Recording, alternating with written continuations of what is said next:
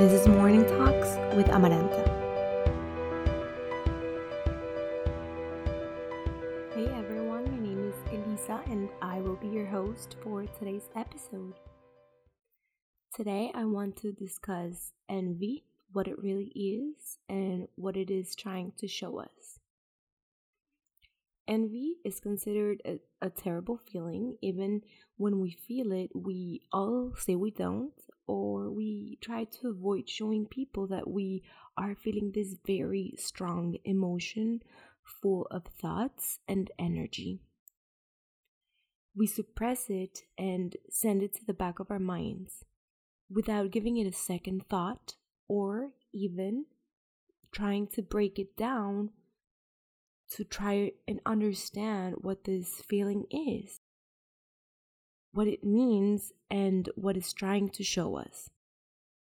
What I've noticed is that reflecting on this feeling can actually be such an important tool in noticing what speaks to us.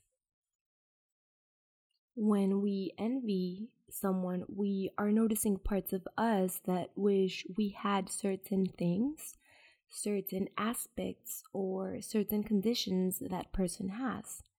Envy is just admiration. The only difference is that it is admiration we are repressing. Imagine you see someone who has a very successful business and you just fill yourself up with this heavy emotion um, just thinking about how successful this person's business is. And if you take the time to analyze where those feelings are coming from, what your thoughts are, you might notice that perhaps those feelings are indicating you that you also wish you had the guts to launch your business and that you wish your business was as successful as that person's business is. And once you notice this, you will see that envy is tied to admiration by a string.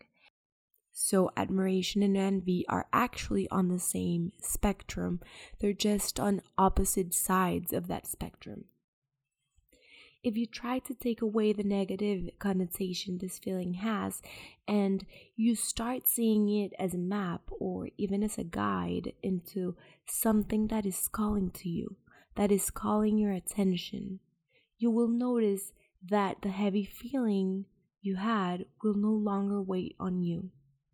Because you've understood that you were repressing your admiration for that specific thing someone has, did, or is.